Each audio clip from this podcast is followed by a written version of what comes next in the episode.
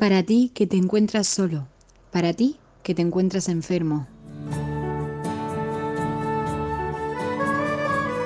Quiero mandar un mensaje de cariño y de acompañamiento a las personas que están, que están delicadas por el contagio, para que tengan el ánimo en alto y piensen que si ellos le suplican al Señor, Él los va a escuchar y nos va a ayudar a todos.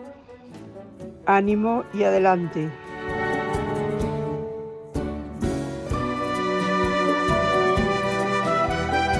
Con María se puede.